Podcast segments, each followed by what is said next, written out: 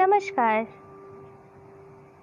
आज जो कविता मैं आप सबके सामने प्रस्तुत करने जा रही हूँ, उसका शीर्षक है प्रेम और चाहना।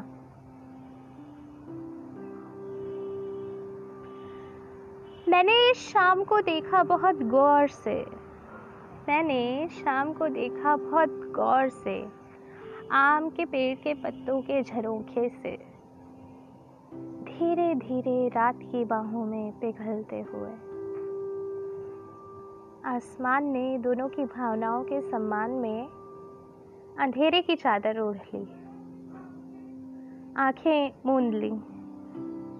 लेकिन मैं बेहयाई से उनके प्रेम की अटखेलियाँ थोड़ी देर तक मुग्ध होकर देखती ही रह गई। यूँ भी तो हम मनुष्यों की आदत रही है। कभी फूल और मधुमक्खी के अंतरंग पलों की मधुरता से बने शहद को ललचाते हैं, कभी नदियों और समंदर के संगम पर। मीठे नमकीन पानी के पास जाकर अपने दुख दूर करने के लिए आँसू बहाते हैं।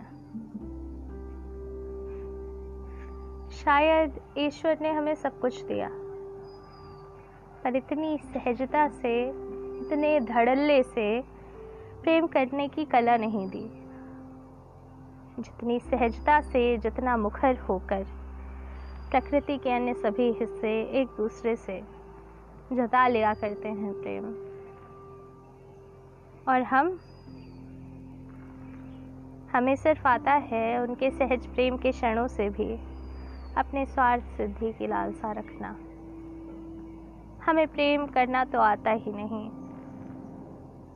सिर्फ़ आता है चाहना। बहुत ज़्यादा चाहना।